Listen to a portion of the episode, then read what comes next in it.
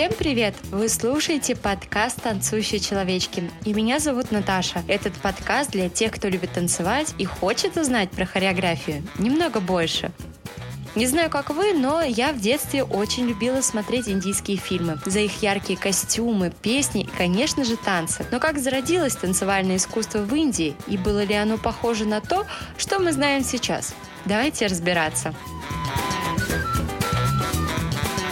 Индия – вторая по численности населения страна мира. Ее этнический состав необычайно многообразен, что является следствием древней и сложной истории страны. И все народы в той или иной степени участвовали в развитии самобытной культуры Индии. Духовная культура государства складывалась в сложнейших условиях длительного взаимодействия и смешения культур коренных народов и народов, прибывших извне. Удивительно то, что с глубокой древности и до наших дней Индии удалось сохранить сохранить в античном состоянии свою религиозную систему. Она вместила в себя множество мистических верований. И чтобы лучше узнать и понять историю хореографического искусства в Индии, нужно познакомиться с их религией. У индусов во все времена танцы почитались одним из лучших даров, неспосланных небом. Религия брахманов, так называли духовных наставников, построена на красивых мифах. Согласно этим мифам, хореография занимала видное место во всей системе божеств, которым Брахма Творец Вселенной, передал свое вечное естество. Один миф рассказывает нам, что в восторге от своего появления на свет богиня Пхавани воздала хвалу своему создателю, прыгая и танцуя в пространстве. Во время хореографических па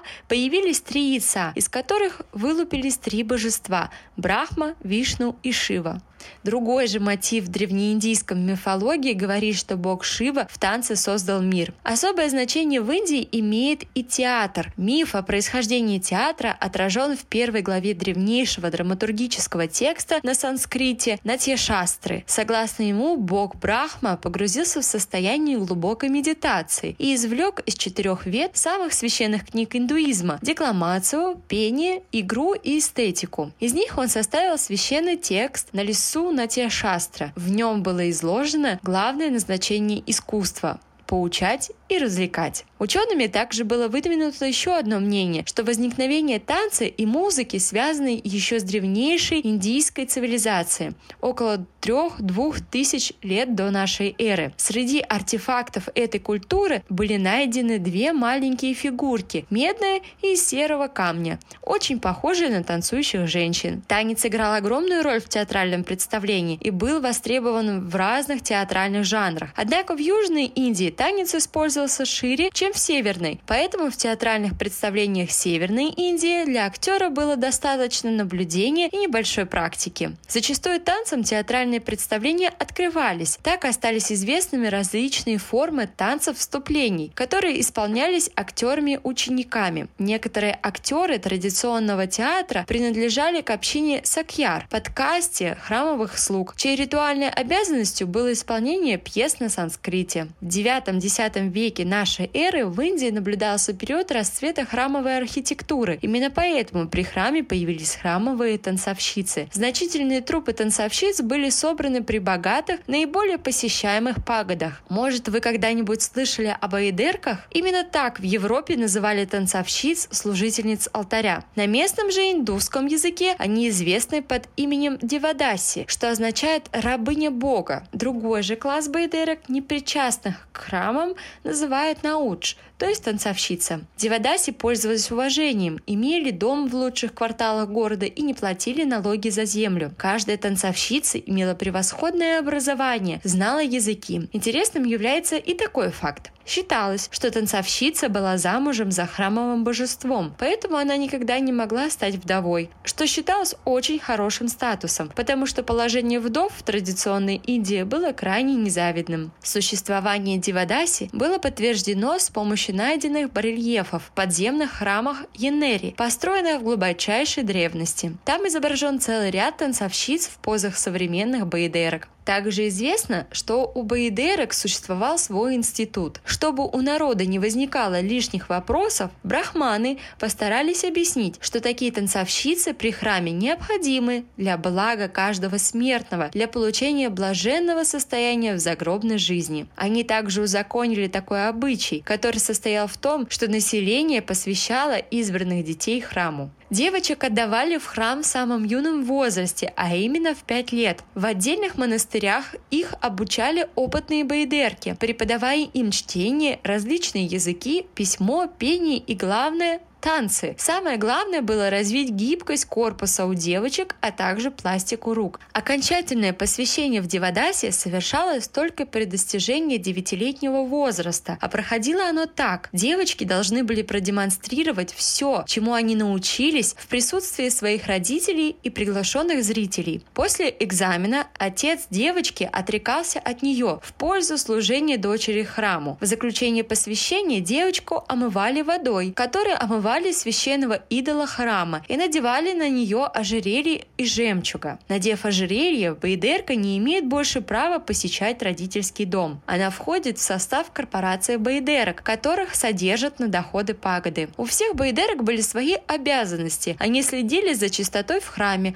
а также совершали службу 2-3 раза в день, пели и танцевали перед изображением божеств с целью искупления как своих, так и чужих грехов. Танцы Дивадаси отличались скромностью и изысканностью благодаря характерным позам, которые бейдерки с гуслями в руках исполняли в храмах и во дворах пагод. Но со временем танцы бейдерок стали не только частью религиозной, но и общественной жизни. Они выступали практически на всех праздниках, а также имели особенную привилегию входить беспрепятственно во дворец. Это связано с легендой о древнем обещании, данном одной бейдерке богом Вишну. Обещание это и до сих пор строго выполняет все. Предание говорит, что этот бог однажды спустился на землю, приняв образ молодого человека. Была ночь. Он стучался по разным домам, прося дать приют бедному страннику. Всюду следовал грубый отказ. Только одна баидерка отворила дверь и сжалилась над несчастным. Она предложила ему ночлег, накормила и напоила. На другое утро Вишну заявил своей спасительнице, что отныне она будет всеми уважаемой и повсеместно ее вечно будут благодарить за оказанное гостеприимство. Такова легенда, определившая привилегию баидерок. Искусству индийского танца посвящено много исследований. Некоторые из них собраны в древние трактаты. В них можно встретить анализ традиционного танца, подробное описание танцевальных жестов, поз и движений, которые должны подчеркнуть выразительность актерской игры. Как мы уже знаем, практически все классические танцы Индии формировались в рамках религиозного ритуала и принадлежали искусству храма. Танец исполнялся в одиночку перед идолом божества, которому он предназначался. Но что было главным в индийском танце? Представьте индийскую исполнительницу, которая ритмично двигается под музыку. И первым, на что вы посмотрите, будут ее руки. Удивительно, что каждый их жест имеет свое определенное значение, поэтому руки всегда остаются свободными. Итак, индийский классический танец – это изначально сольный танец, где индивидуальная природа исполнения проявляется очень ярко. Однако не следует забывать о существующих канонах, которые передаются от поколения к поколению. Благодаря соединению канона и индивидуальности танцора мы имеем два вида танцев – чистый танец – нрита и интерпретационный танец – нритья. Давайте подробнее рассмотрим каждый из них. Индийский чистый танец нрита весьма показателен. Он представляет собой очень выразительные движения, которые создаются при помощи кистей и ступней. Но движения не передают конкретный смысл и эмоцию, хотя это является одной из функций практически любого танца. Цель нрита – создание своего рода коллажа из ритмических линий, форм и порядков ради особого искусства красоты абстрактности – поэтому тело исполнителя часто находится в специфических положениях. Но в чем же тогда привлекательность этого танца? А она заключается именно в способе его исполнения. Безупречной, совершенной работе ног, удивительным образом сочетающейся с движением рук и тела, которые, тем не менее, органичны природе человеческого тела. Чтобы понять особенность индийского танца, в том числе инрита, необходимо учитывать, что этническая музыка и танец Индии основаны на понятии тала. Сейчас я попробую вам это объяснить. Тала — это представление о циклическом ритме, который характеризуется количеством ударов. Как время мы можем разделить на определенные единицы, так и тала может быть рассмотрена с точки зрения определенной дробности. Существуют различные виды тала, которые различаются между собой общим числом единиц. Движение рук и ног танцора ритмически взаимосвязаны с музыкальными произведениями. Исполнитель должен умело сочетать в своем танце энергичный и спокойный характер движений. Рассмотрим на примере или топание ногой, которое так характерно для индийских танцев. Во время исполнения движение должно быть и энергичным, и мягким, и осторожным одновременно. Если же у движения танцора будет наблюдаться диспропорция, то его танец будет выглядеть лишенным внутренней динамики и жизненной силы. Иными словами, есть то, что составляет классические основы традиционного индийского танца – дрита, и то, что рождается в результате наполнения традиций импровизации – нритья. Существует четыре стиля классического индийского танца. Два стиля родились на юге и, очевидно, уходят корнями в незапамятную древность. Первый стиль – это Бхарат Натьям – танец молитва, разговор, который исполнялся раньше в храмах бога Шивы. Этот танец танцует по правилам Натья Шастра, особого трактата о драме, танце и музыке, написанного около двух тысяч лет назад мудрецом по имени Бхарта Муни. Этот танец исполняли уже известные нам девушки Девадаси. Особенность этого танца заключается в том, что все движения рук, головы, корпуса имеют определенное значение, а также задействованы все мускулы, в том числе и лицевые. Прожив долгую жизнь, этот стиль получил три вида исполнения. Прежде всего, это чисто технический танец, который имеет цель продемонстрировать как важнейший важнейшие элементы этой танцевальной традиции, так и технические возможности танцора. Второй вид был предназначен для передачи определенных чувств, а третий называется повествовательный, подам, который передавал с помощью мимики и жестов содержание молитвы. Что интересно, индийцы имеют читать этот язык жестов как открытую книгу, а сюжеты этих танцев-рассказов могут быть самыми разнообразными, но зачастую это сюжеты мифов. Второй стиль называется катхакали, что буквально означает «рассказ искусства» показ. По традиции исполнителями данного танца могут быть только мужчины и выступления должны быть только групповыми. Сюжетами данного стиля являются эпические поэмы. Исполнители с самого детства учатся искусству пантомимы и языку условных жестов, а танцуют они под аккомпанемент не только музыкальный, но и речитативный. Третий стиль классического танца и его школа находится на северо-востоке Индии и называется она манипури. Данные танцы танцы посвящены главным образом богу Кришне. С этим связано джатра – музыкально-танцевальное представление, возникшее на основе ритуальных танцев в честь бога Вишну, Кришны и его возлюбленной пастушки Радхи. Школа танца Катхак – северный и четвертый стиль индийского танца. В нем преобладают черты мусульманского танца. Это связано с тем, что в северо-западных районах Индии живет население, исповедующее ислам. Эта школа и является отражением своего своеобразие их культуры. Если я у вас спрошу, что было главным в индийском танце, что вы ответите? Жест? И дополните, что индусы придавали каждому жесту свое значение?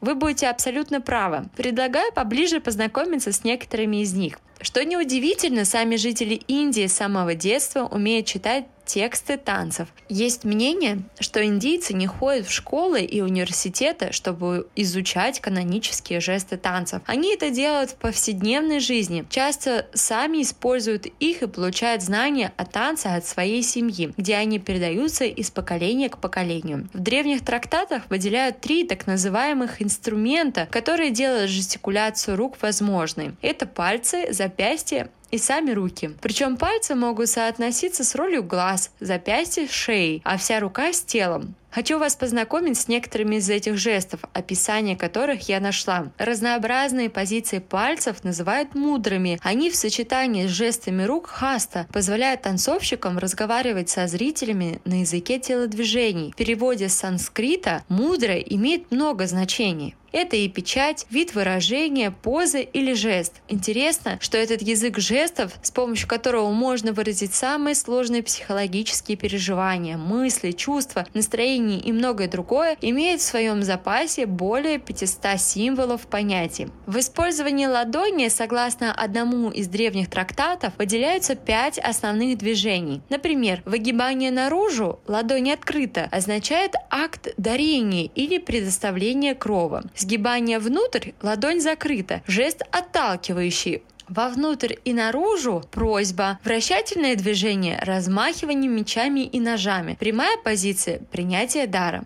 Позиции рук также имеют свое описание. Если танцовщик поднял руки над головой, то это означает изображение больших объектов. Если же он скрестит руки и его запястья будут соприкасаться, то это изображение объятий. Рука тянется к спине, извлечение стрелы из колчана и так далее. Но даже если руки танцовщика неподвижны или лежат на определенной части тела, то этому в одном из древних трактатов также имеется описание. Известно целых 14 таких положений положений. Но танцовщик не может двигать только руками. В танце он использует и свое тело. Поэтому существуют так называемые караны фиксированные позиции тела танцовщика. С помощью них и формируются своеобразные композиции, которые в свою очередь строятся по определенным законам. Их описание зафиксировано в классических трактатах и названы ангахарами, то есть телодвижениями танцем. Существует 108 известных Коран, и каждая из них имеет свое собственное название. Например, Кари Хаса – хобот слона, Алата – кружение, Пхара Мара – пчела и другие. Кораны формируются из элементов начальной позиции – стханка, движение походки, кари и жестов рук – нрита хаста. Индийцы различают 6 начальных позиций, 32 движения походки и 27 жестов. Давайте теперь разберемся, как из Коран получается танец. Соединение двух Коран образуют так называемую единицу действия – матрику, а вот соединение 6 или 8 матрик образует ангахару или просто говоря танец. Слово ангахара состоит из двух слов. Анга – тело и хара – одно из имен Бога. Существуют 32 ангахары. К сожалению, чтобы полностью изучить искусство хореографии Индии, недостаточно знать все Кораны и законы их сочетания. Только благодаря искусству драматического актера или абхиная пластический рисунок приобретает завершенность. Благодаря искусству абхиная танцор может передать различные эмоциональные состояния, используя выразительные движения головы, глаз, бровей и шеи. И не удивляйтесь, но в древних трактатах также имеется имеется их описанием. У движений головы их 24, у движений глазных яблок и век 26, известно 6 различных положений бровей и 4 движения шеи. Таким образом, при помощи богатейших пластических выразительных средств танцовщик не просто переводит на язык тела свои мысли и чувства, он мыслит руками и чувствует телом. Итак, я хочу ответить на вопрос, который я озвучила в самом начале. Похоже ли древнее танцевальное искусство Индии на то, что мы видим сейчас? Конечно, да. Все формы классического индийского танца по-прежнему популярны в стране. Существует много профессиональных школ, где обучаются танцоры. Они изучают нескончаемое количество танцевальных поз, условных жестов и мимики, придающих выразительность танцам Индии. Они напоминают нам фигуры танцоров, вырезанных из камня на стенах средневековых храмов, воскрешая этим древнюю традицию танцевальных стилей. А на этом у меня все. Если вам понравился выпуск, то не забудьте оценить его и подписаться, чтобы не пропустить новые выпуски. А с вами была Наташа и подкаст «Танцующие человечки». Давайте танцевать и изучать танец вместе. Всем пока! Пока!